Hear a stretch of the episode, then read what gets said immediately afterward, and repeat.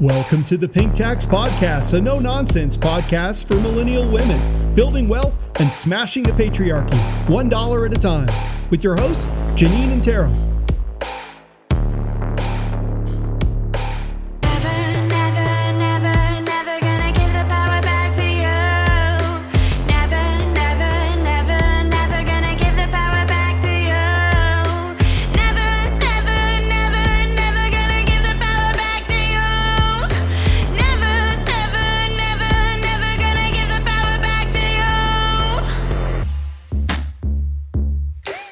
Hey Tara, Hi, Janine.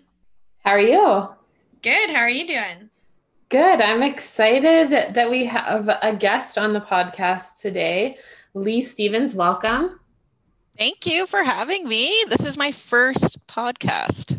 Oh, we're so excited to have you. Um, and today we're going to actually be talking about universal basic income again. Lee works for Vibrant Calgary. Vibrant Communities Calgary. Sorry, Vibrant Communities Calgary. I feel like there's so many C's and letters in that. Um, but Lee, why don't you give us a little bit of an introduction to yourself and what the organization does? Absolutely. Um, I'm a social worker. I've been uh, working as a social worker in Calgary until about um, since uh, about 2006. And then in 2017, I started working at Vibrant Communities Calgary, and I work there as a policy and research specialist.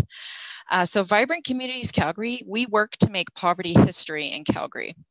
Uh, so, we're the stewards of Calgary's poverty reduction strategy, Enough for All. Uh, we're a small staff team, there's only six of us. Um, so our job is really to just be accountable to make sure that that strategy gets implemented. Um, so we've been doing that. VCC's been doing it since 2015. Um, so what we do is we have champions who are actually the groups and the organizations that are actually reducing poverty in our city, and we do our best to make sure that their work is aligned. Uh, we help to create a, a platform so that they can meet each other, and um, get aligned with the strategy because what enough for all is really about is the root causes of poverty.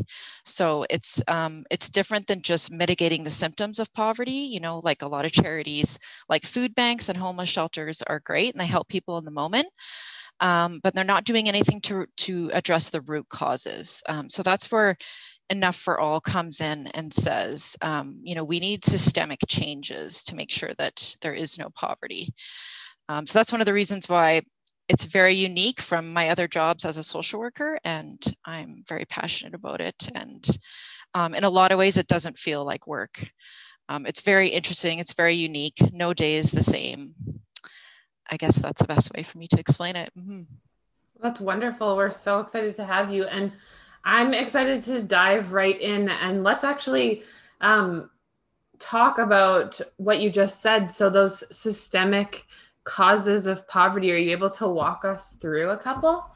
Sure. So, Enough for All defines poverty as more than just about a lack of income. Certainly, income is a a big important piece of reducing poverty is making sure that everyone has enough income to meet their basic needs.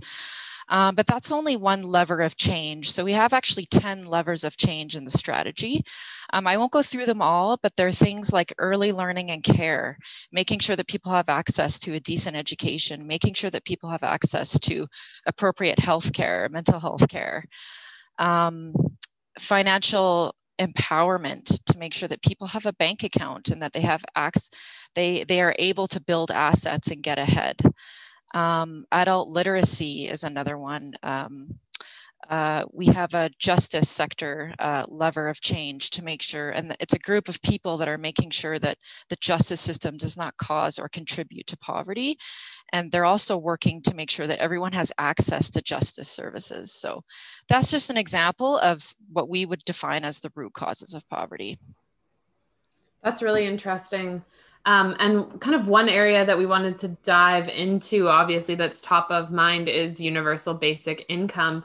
Um, Mhm. and so while we're recording this on October 4th, obviously, um, at this point, um, CERB has been, um, or CERB has ended and it's complete now.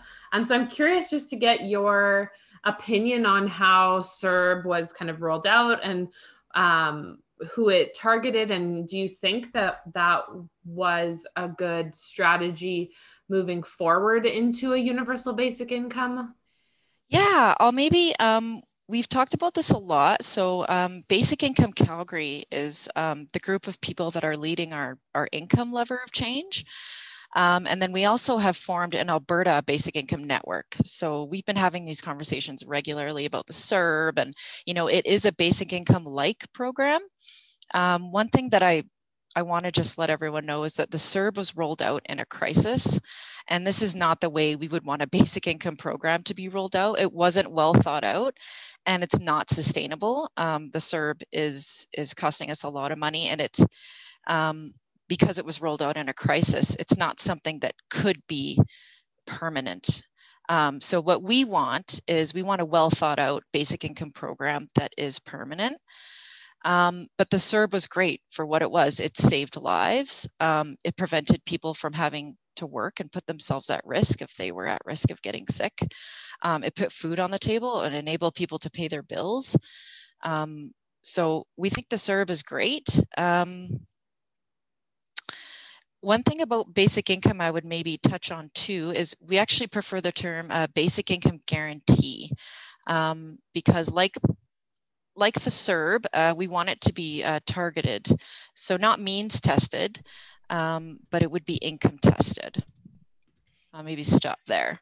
Yeah, can I just jump in because I feel like I have a good understanding of what means testing is, but mm-hmm. I know a lot of folks don't. So can you give us a, an overview of what means testing is and why you've pivoted away from that?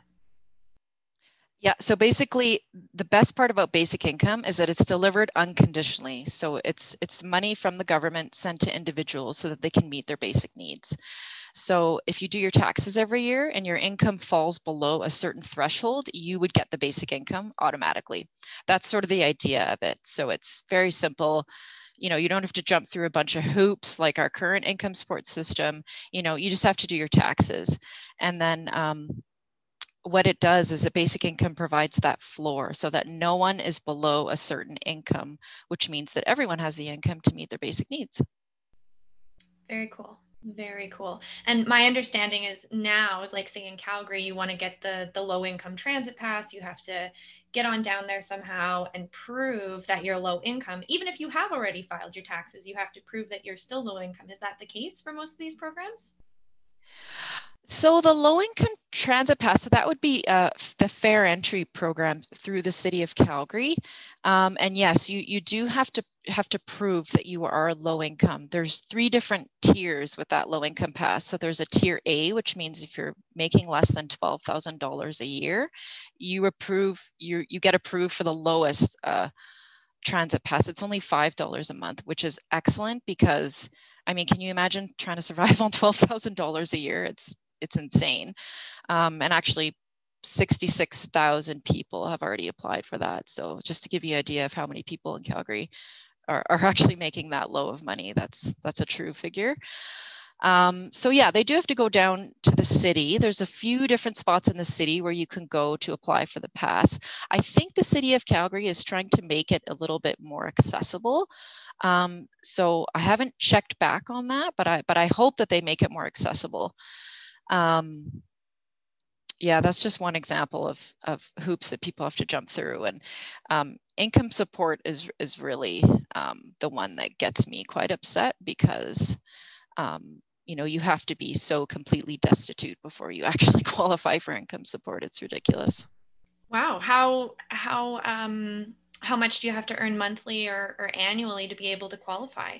Um, you have to have less than under a thousand dollars in the bank um, you can't really have any assets like RSPs. Like you, they really want you to liquidate kind of all your assets before you actually qualify. And um, for instance, the, the amount you get is um, it's only about a quarter of the poverty line. It's it's it's nowhere near enough to meet to meet your basic needs. So a single person who's expected to work on income support gets about seven hundred and forty-five dollars a month, and that is supposed to pay for your food, your shelter, your personal needs, your medical needs. I mean. It, it's impossible. I, I don't even think $745 actually won't even it wouldn't even pay rent for you. So, um, and, and then by that point, you've already liquidated all your assets, or you wouldn't even qualify for the program. So, you have nothing to fall back on. And then actually, the clawback rate when you when you do eventually find a job, let's say you find a part-time job, you can only earn $230 a month before your benefits start getting clawed back 75 cents on the dollar. So we actually refer to that as the welfare wall.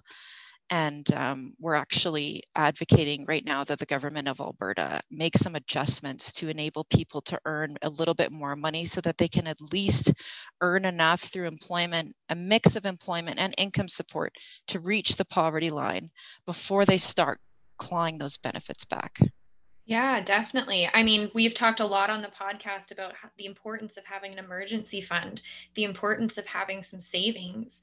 Um, and I I know that on $745 a month, even if a financial institution was going to look at you for something like a line of credit, um, while you try to build up your savings or emergency fund, you're probably not going to qualify. So the way um, you've described it, I really don't think we're giving anybody a leg up. So I can see why um, you would deem that a welfare wall.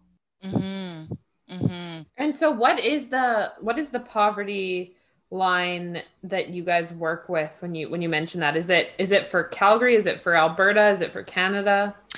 It's for Calgary. And what's really cool is in 2018, Canada, the government of Canada established a national poverty line.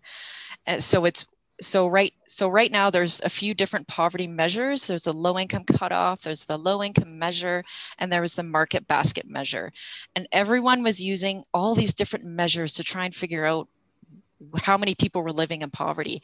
And poverty advocates like vcc have been saying you know can we just stick to one measure so that we can actually get on the same page and have some apples to apples comparisons? And the government of canada finally said okay we're going to establish one measure and we're going to measure poverty using this one measure going forward. And they decided on the market basket measure.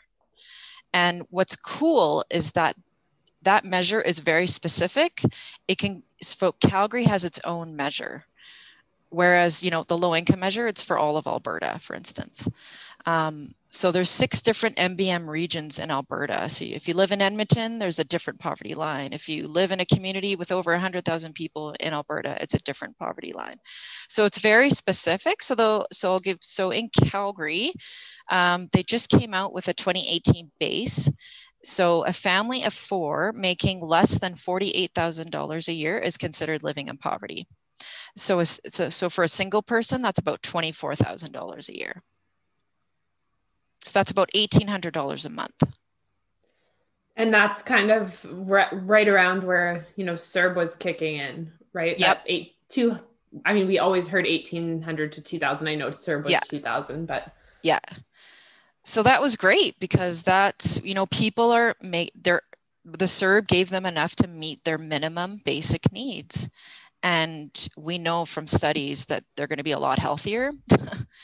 Um, you know and unfortunately we won't know the long-term effects of CERB because it was so temporary but there's been so many basic income pilots where people you know for instance in ontario even though it was only two years the ontario pilot um, the evaluators came out with some really interesting outcomes about how people's health improved and and uh, they were able to go back to school and get retrained and like all these wonderful things happened. So could you maybe tell us a little bit more about what is the difference between a living wage and um, uh, a universal basic income guarantee? And and do they have crossover? How do they kind of work together or not? Sure. So the living wage is the minimum wage. Uh, the living wage is the amount that an employer would need to pay in order for their employee to meet uh, a modest standard of living. So I'm, it might help for me to explain the difference between the minimum wage versus the living wage. Yeah, yeah. Yeah, minimum wages are legislated by the provincial government and they're set so that no employer can pay below the legal minimum wage. The living wage is a proxy for the cost of living in any given community. It's not an arbitrary number. It's determined by calculating average expenses, taxes, and government transfers for a given household. So the living wage considers the basic needs of an average family of four with two working parents and two children, plus additional costs we all incur from time to time. Uh, to allow for the family to fully participate, thrive, and build their human potential.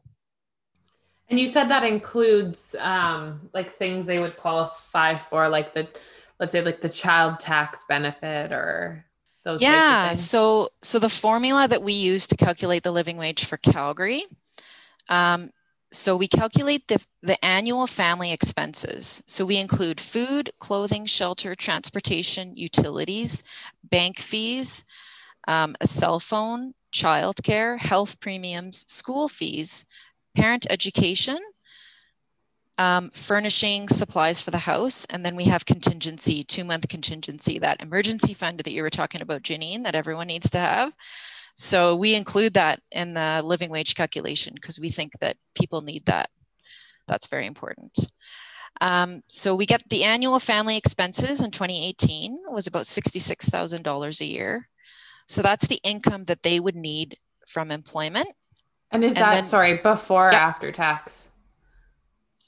Um, so we add, and then we add government transfers. Yeah. And then we minus premiums and taxes. Fantastic. That So sounds that's like a very well thought out calculation. Yeah, it is very well thought out. And there's actually a framework, there's a Canada living wage framework because other provinces and cities in Canada are doing this as well. So we try to use the same methodology for national consistency. Yeah. And so, what is the living wage in, in Calgary? So in 2018, it was 16.45 an hour. Um, some government benefits have changed. The cost of living we expect will go up a bit more. So I'm actually working on the living wage for Calgary right now, and I'm going to guess. Oh, and this might come back to bite me, but I'm going to guess it's going to be around $20 an hour. For 2020. Yeah. I don't have it done yet, but that's my inkling. Well, we won't hold you to it. but- But I think, yeah, I think it's going to be about $20 an hour. Why do you think it's going up that much in two years? Um, part of the reason is that we we were using an old, so we use the market basket measure to determine the costs for shelter, food, transportation, and a few other expenses. But we were using the old, we were using costs from 2008, and then we are accounting for um, the consumer price index but it wasn't very accurate. And then Statistics Canada released 2018 costs for food, clothing, shelter, transportation. So we're going to be using those new costs in our new calculation. And I expect that uh, the cost of living will go up. So things are just going to start, I think things are just going to be costing more.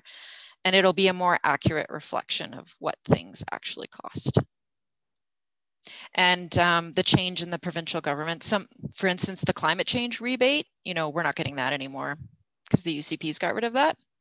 So a few government benefits are going to change, and uh, I think that's going to result in a higher uh, living wage for Calgary. I can see as this interview goes on, I'm just going to start to get like more and more angry because now I'm thinking about how many um, food providers, um, in terms of grocery stores, have profited off of the pandemic and how much the the basket of goods has has gone up, and then also the removal of benefits. I'm starting to get a little heated, so we'll Yeah. see how the rest of this goes. Speaking of grocery stores, what got me heated was remember the hero pay top up that the grocery stores gave their workers for working in a Mhm. pandemic? Mhm. They rolled that back in July. Yeah, and still paid dividends. Like I just I don't know how callous you have to be to be to, to be working on um you know th- you just looking at the line item even of of the wage cost and just saying like no Yeah. Yeah. we we really need this extra two dollars an hour from these people Yeah. And what's interesting is when we do get the living wage, it's going to be quite a bit higher probably than it- like right now it's like 1645 is not far off from the minimum wage, which is great. Like that's what we want to see. We want to see the minimum wage as close as possible to a living wage. Um, unfortunately, I think that the gap is going to widen this year. And um, that's unfortunate because a lot of those grocery store workers are probably still making, you know, 15, 16 dollars an hour. And what we know is that that they actually need more than that in order to to live a modest life in Calgary. And so that's unfortunate. And then they got they get a top up for working in a pandemic for putting their lives at risk, and then they rolled it back. Ugh, That's so ridiculous. gets me going. I know. Hey. So um, now that we're talking about minimum wage and living wage, one of the criticisms criticisms that we hear is Hmm. that this minimum wage increase or doing these kinds of calculations um, and forcing employers to adhere to this Yeah. would create job loss. Yeah. Um, is this true? What are your feelings? I haven't found it to be true in any jurisdiction where they've raised the minimum wage. And this is what's interesting is that the, the people that claim this, I, I don't think they've ever been able to prove that it has actually resulted in job loss. I only saw one study in Seattle because when Seattle raised their minimum wage, and I can't remember from what to what, but there was a lot of um, business owners that were claiming that, you know, jobs are going to be lost because of this. And it never ended up being true. And there was actually a really credible study um, two or three years after they raised the minimum wage that really debunked all of that. And unfortunately, of course, I forgot the name of the study. But anyway, there's a study in Seattle that has debunked this. And um, my other response is that I haven't heard a credible study that has proved otherwise. Yeah, uh, me neither. Um, honestly, I don't know where that logic even plays out because you Mhm. would think, and and we know that um, folks that earn less need to spend all that money and put it back into especially the local economies so when you have more churn in, in Yep. terms of dollars this increase allows for more spending which allows for more jobs Yeah. yeah Yeah. Consumers consumers keep the the economy going. yes I thought it was the billionaires. No, no. The the the workers keep the economy going and therefore create jobs.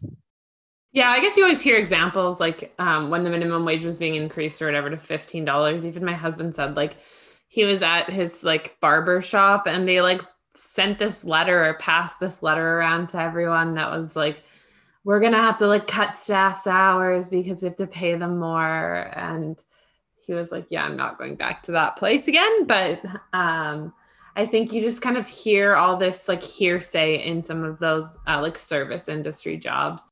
Yeah. And yeah, that's unfortunate. And this is why I think advocacy around the living wage is so important because it's like people need more than $15 even like you're complaining about $15 and then when you actually calculate how much a family or a single person needs to needs to earn to live in this city um, $15 even $15 an hour doesn't cut it so how, how are you being a responsible employer and you're advocating to pay your workers less than what they actually need to survive on and live in this city. Yeah, and I think we've had um, some similar criticisms of CERB and saying, you know, I can't, business owners saying they can't hire back, and those kind of things without having, you know, a broad discussion of how uh, employers are actually employing their employees and how many jobs these folks need to have because they're cutting hours, because this is. Um, in some ways forced labor and there's a mentality of just if you just work more hours if you just work harder eventually you'll be able to eat um, without saying well why don't we just feed people um, and then uh, create jobs and uh, productivity right so Yes. it's um it's challenging me for challenging for me to get into that mentality and then try to, to try to reframe it I know. And um, so I think the, there's a survey by the Canadian Federation of Independent Business. Um, I think that's what got everyone going about the CERB. Everyone keeps referring to this survey, um, which was actually, um, a it wasn't a survey of workers, it was a survey of business owners and their perceptions of why their workers were not returning to work. And so it was the business owners that claimed that it was because of the CERB. Um, but it's really too bad that they didn't survey the actual workers because I think that you would get some different results. I think you would find that people, childcare would be a big one, Mhm, and safety. mhm. and frankly, if they're getting more money on the CERB than they were working for you, that just goes to show how low your wages were. Um, I fre- I frequently get into fights with people on Twitter about that. So yeah, I don't think it's a bad thing that employers have to raise their wages and improve their working dish- conditions to attract workers. You know, that's not a bad thing. That's a good thing. it, it really bothers me, especially here in Alberta. I find that there's this mindset that we like need to protect the businesses at like the cost of the worker. Mhm. And I I don't know where that came from, but don't either and i it's too bad that there's that um polarization of like worker versus business owner like it doesn't have to be that way and i yeah i'm it's it's really unfortunate Definitely. Um, one of the other criticisms that we hear broadly is, um, you know, how much is this going to cost? But before we get into that, I was wondering if you had any insights on how much does poverty cost us? And let's, you know, frame it as a taxpayer um, or however you would like. You know, how much does um, having people in our society living in poverty cost us annually now? If you have any insights on that. uh i do uh, so vcc actually did a study on this in 2012 called poverty costs and um, so according to our calculations poverty costs alberta 7.1 to 9.5 billion dollars every single year holy crap. yeah Billion with a B. That's a lot of dollars. And so when when you dive into that, I guess I'm curious what makes up the bit my I have a guess in my head, a hunch as to what costs the most, but I'll I'll let you as the expert Um, healthcare, healthcare, 1.2 Yeah. billion to healthcare. Yep. And if you think about it, our, our healthcare system is completely reactive. Um, we we don't invest hardly anything into preventative healthcare.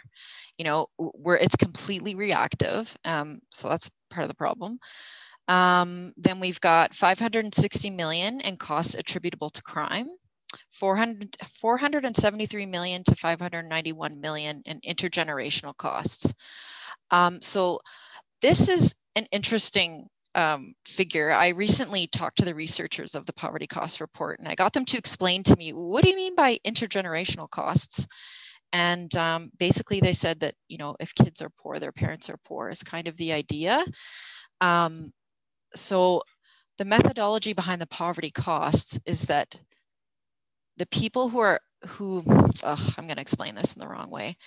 Um, people in the bottom 20% tier of income make up the bulk of our healthcare costs. So in theory if we raised people's income we could save money and so that's kind of how they got the figures for this poverty cost report. And so in theory there's a certain percentage of of kids who will remain in poverty as adults.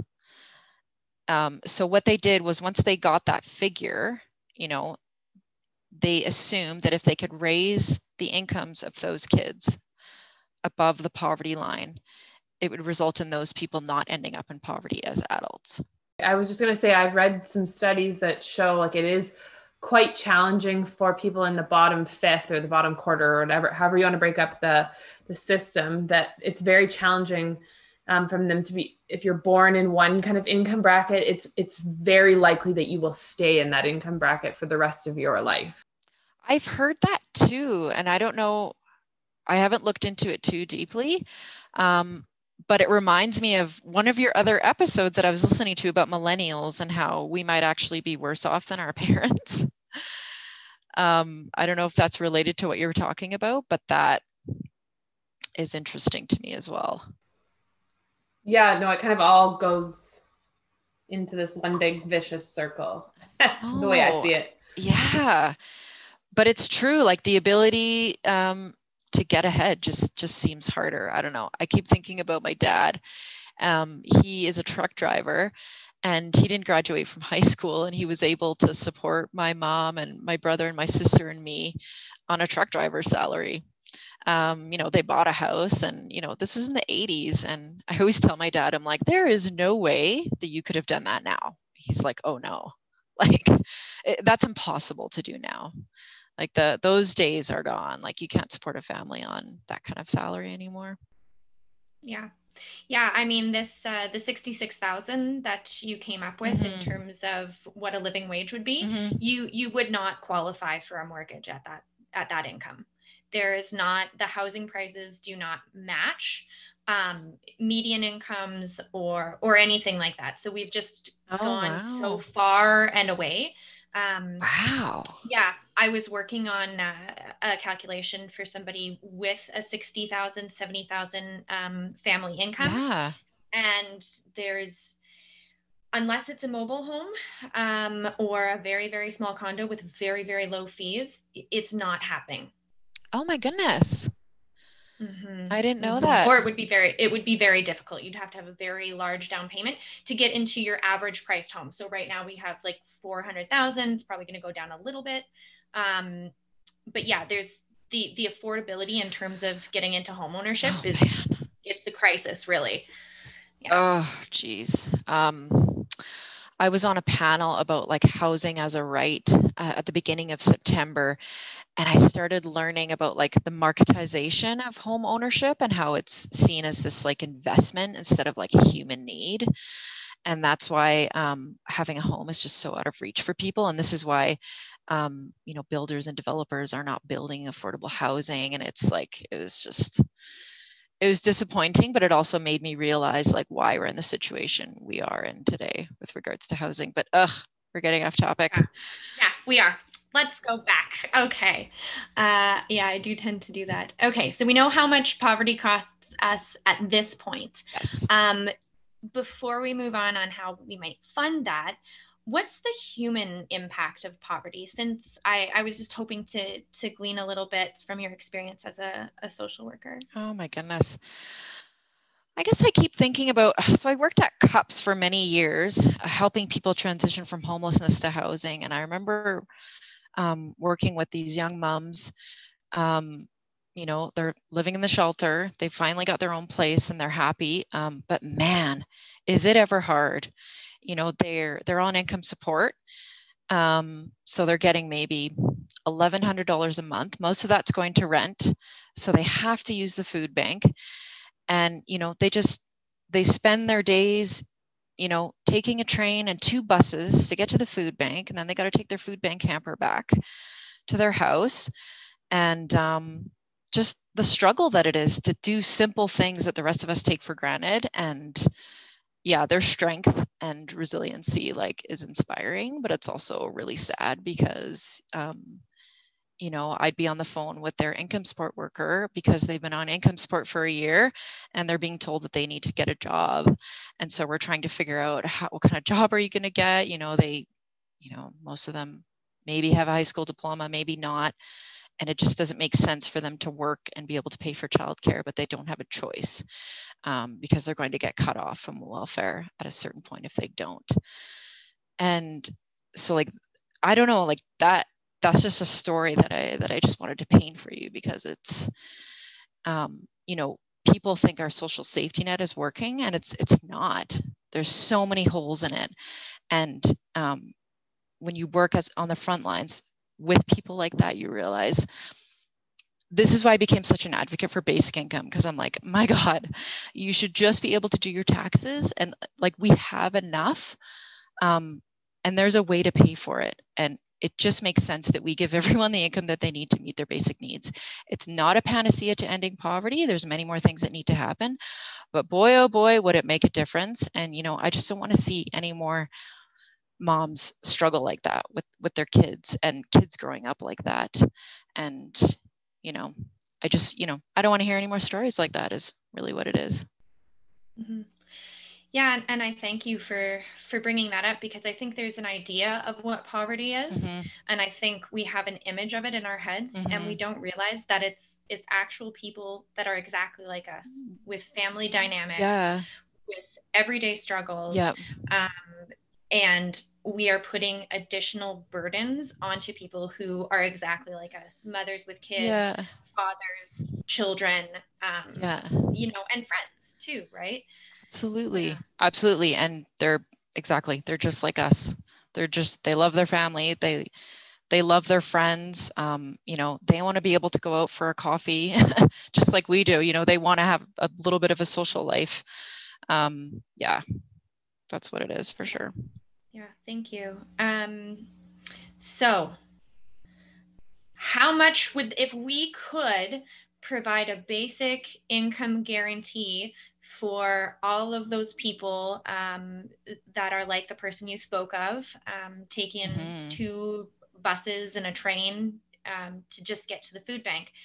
If we could give them a, a, a a basic income guarantee, how much would that cost um, the i guess above average canadian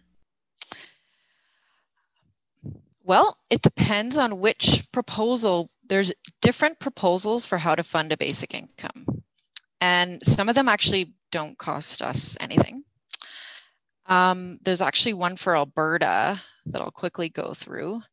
Um, so we actually partnered with the School of Public Policy on a research report titled An Alberta Guaranteed Basic Income Issues and Options. Uh, so Wayne Simpson and Harvey Stevens looked into the feasibility of a basic income in the Alberta context.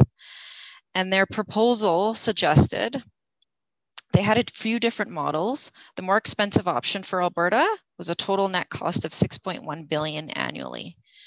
And this wouldn't necessitate new funding or an increase to income tax rates. It's simply turning ref- non-refundable tax credits into refundable tax credits. Um, so I'll maybe go through which ones wait that 6.1 billion Yeah. for Alberta, if Alberta was going to do this. for alberta Yeah. we okay did we at, in alberta not just see similar figures given somewhere else that was meant to create jobs i think we did Are you talking about a I'm pipe- gonna note that. pipeline? I, I may be talking about a pipeline. I may be talking about a pipeline. Yeah. I might cut that out, but uh yeah, Ooh, that's interesting. Blasphemy. That's interesting. yeah. right. you do not criticize the pipeline in Alberta. oh, no one is allowed to criticize the pipeline. Mm-mm, mm-mm. Yeah. We all have pictures of the pipeline in our houses. Oh my Anyway. goodness, yeah. Moving moving right along. Go through the the costs. Yep.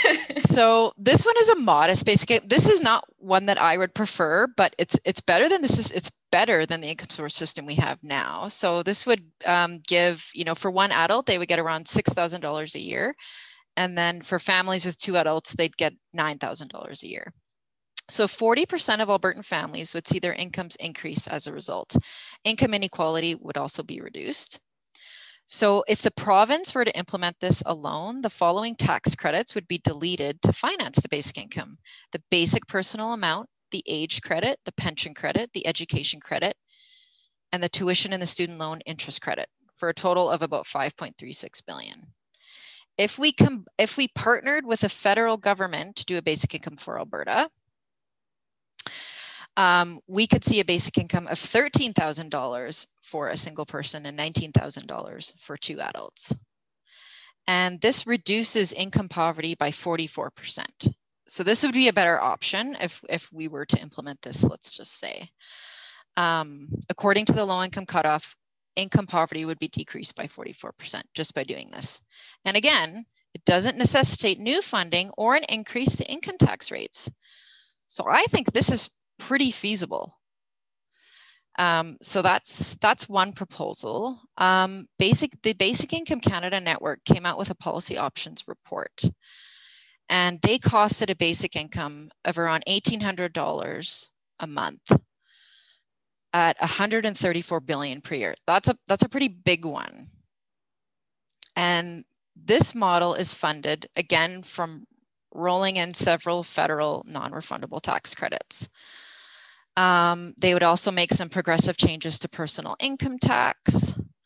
Um, federal tax fairness changes, they would get 67 billion from federal tax fairness changes, which I'm a fan of.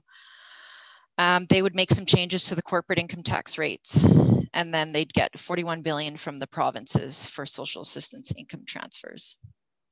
So that's how they would fund that basic income. And then the last one I'll go through was the Parliamentary Budget Office reported um, that the cost of a basic income program that was modeled off the Ontario pilot would be about 76 billion per year. This actually decreases to a net cost of 23 billion once you factor in what the federal government already pays out in non-refundable tax credits. Um, so in Evelyn Forget's book, uh, A Basic Income for Canadians, she kind of breaks this down to like how we could actually pay for this. Um, and this model would be income tested as well. So this seems pretty feasible. 23 billion is about what the federal government already pays for the Canada Child Benefit, just to give everyone like a frame of reference. Wow. Mhm. Very interesting. So it's doable. It's it's like people have thought, like economists and researchers have thought this out. There's a way to pay for it. Mhm. Mhm. definitely. And uh, you mentioned um, the the child's uh, benefit. Mhm. How would um, a universal basic income guarantee pair with our current benefits? Um, do you mean income benefits or other progr- social programs and services? Other social programs and services, I think. Mhm. Um, or, I mean, just your view on it. So we actually abide by principles. Um, so Basic Income Calgary came up with five principles to guide the design of a basic income program.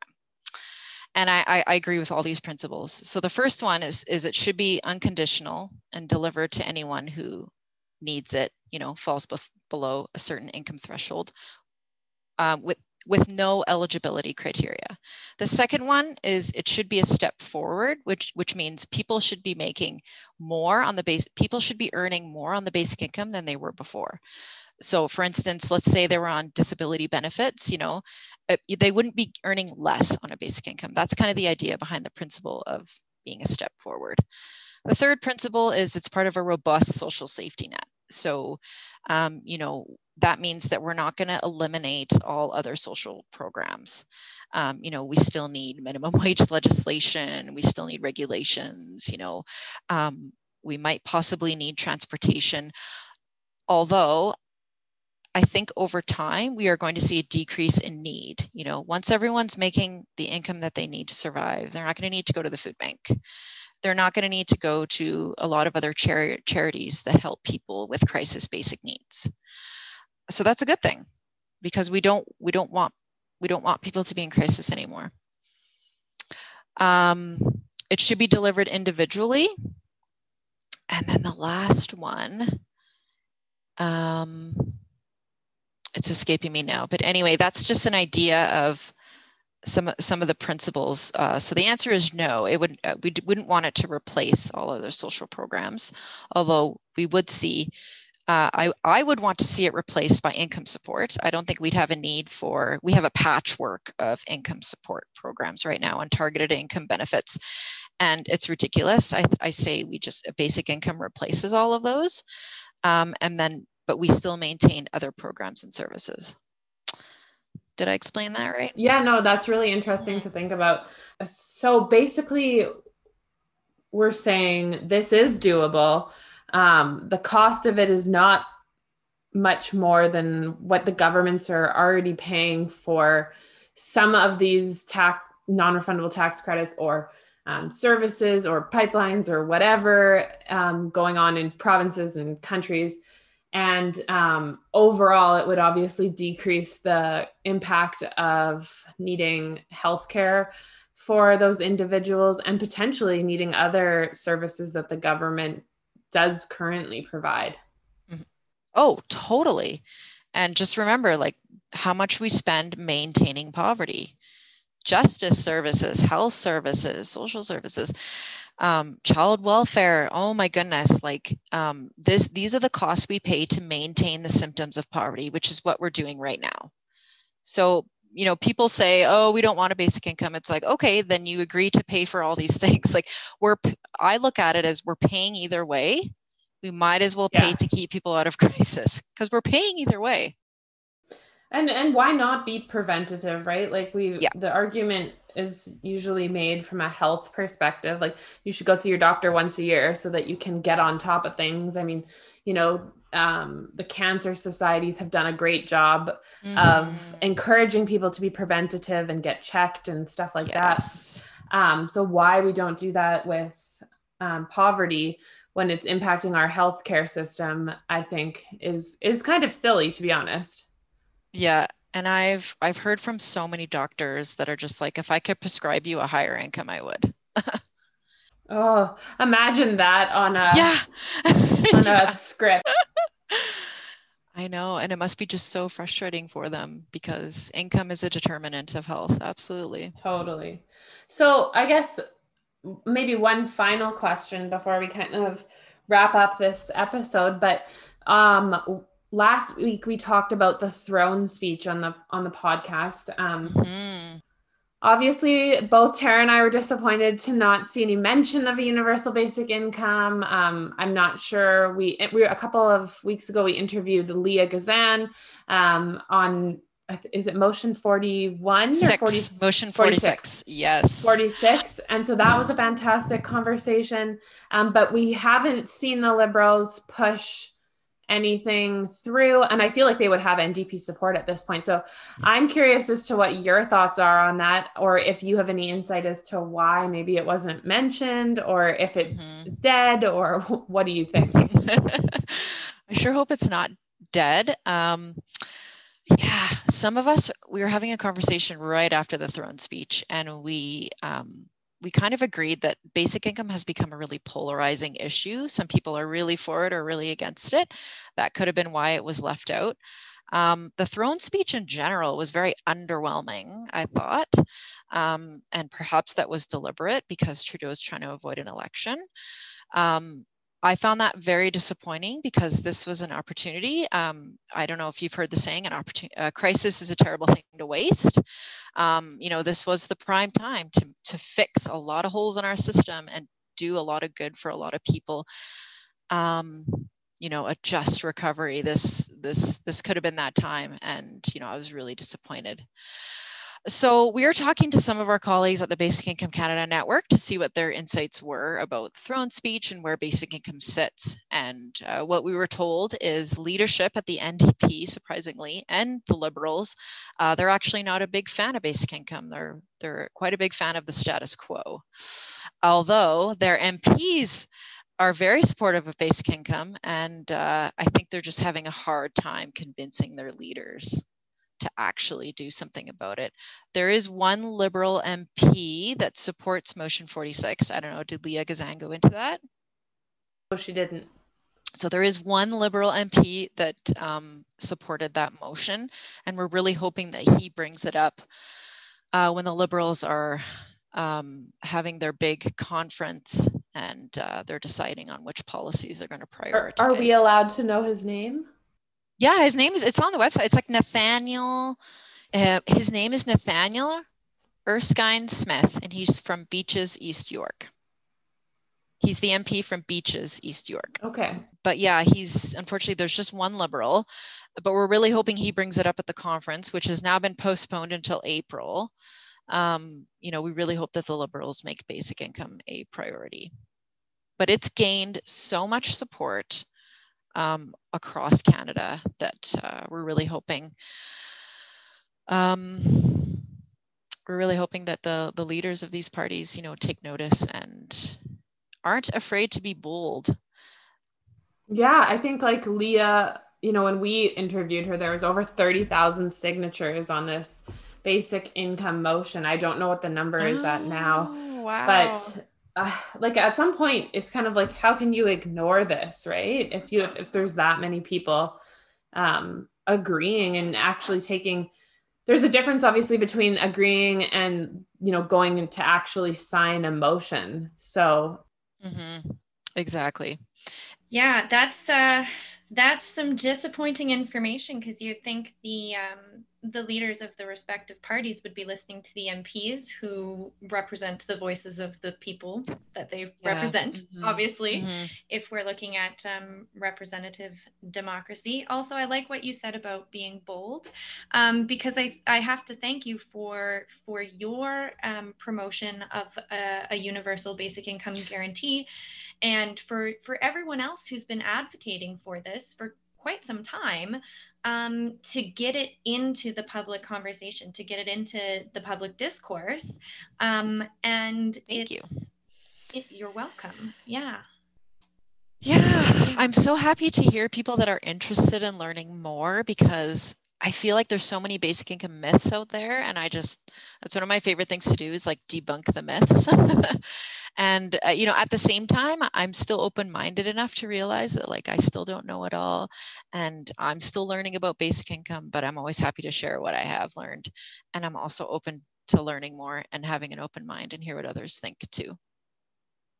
Yeah, and I think that that's the important part, right? Like, regardless of what policy or what um, what we're talking about um, on like on the podcast or in life or in general, I think you know having that humility to realize that you're not always right and that there is the ability to learn, and it doesn't make you a bad person for changing your mind on something. God, that frustrates me. Totally. Totally. And I wish our leaders were more like that. You know, Mhm. I wish Well, we they'd need be. some more women in there. I think Oh, that's gonna happen. Oh my goodness, for another episode, right? exactly, exactly. Well, thank you so much for um, sharing all of your knowledge on this episode of the Pink Tax podcast. Um, why don't you share it where people can find you? Oh, sure. Um, my email is just lee at vibrantcalgary.com. Um, you can also go on the website and uh, find me there, uh, vibrantcalgary.com. And there's tons of great um, articles and research on the website. Um, I know I had shared some links with Tara around um, the poverty cost reports and Calgary's living wage reports. So if you're interested in checking that out, um, definitely go take a look at some of the metrics and research that um, Lee's team has put together. Thank you so much, Janine and Tara. It was so nice meeting you. And this was so much fun.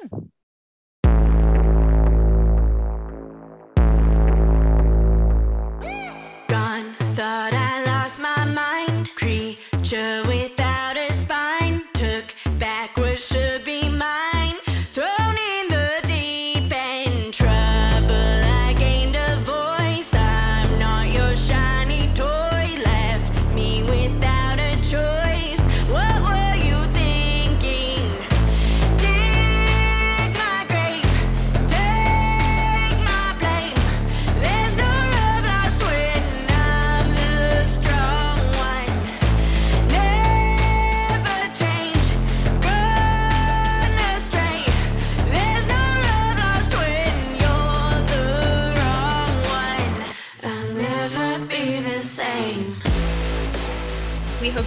week's episode. Let us know what you think on Facebook, Twitter, and Instagram. The Pink Tax podcast is recorded in the Treaty 7 region of southern Alberta. Our music is provided by Margot. You can find her work at noisebymargot.com. Sound editing by Peter Dobson.